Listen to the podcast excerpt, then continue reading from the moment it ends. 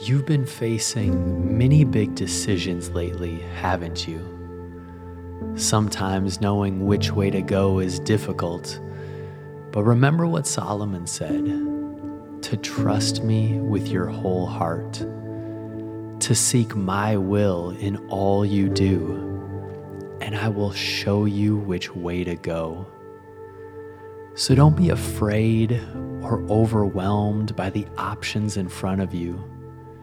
Share your concerns and hopes with me and lean into my wisdom, not just your own. I will guide you in the right direction, smoothing out the bumps and making your path clear. Just keep your heart open to me and trust that I am with you every step of the way.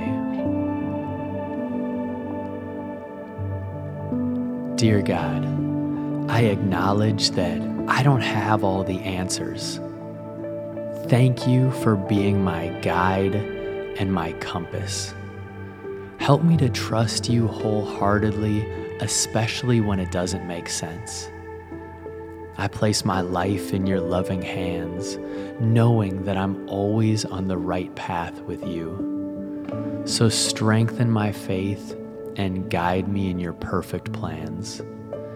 In Jesus' name, amen.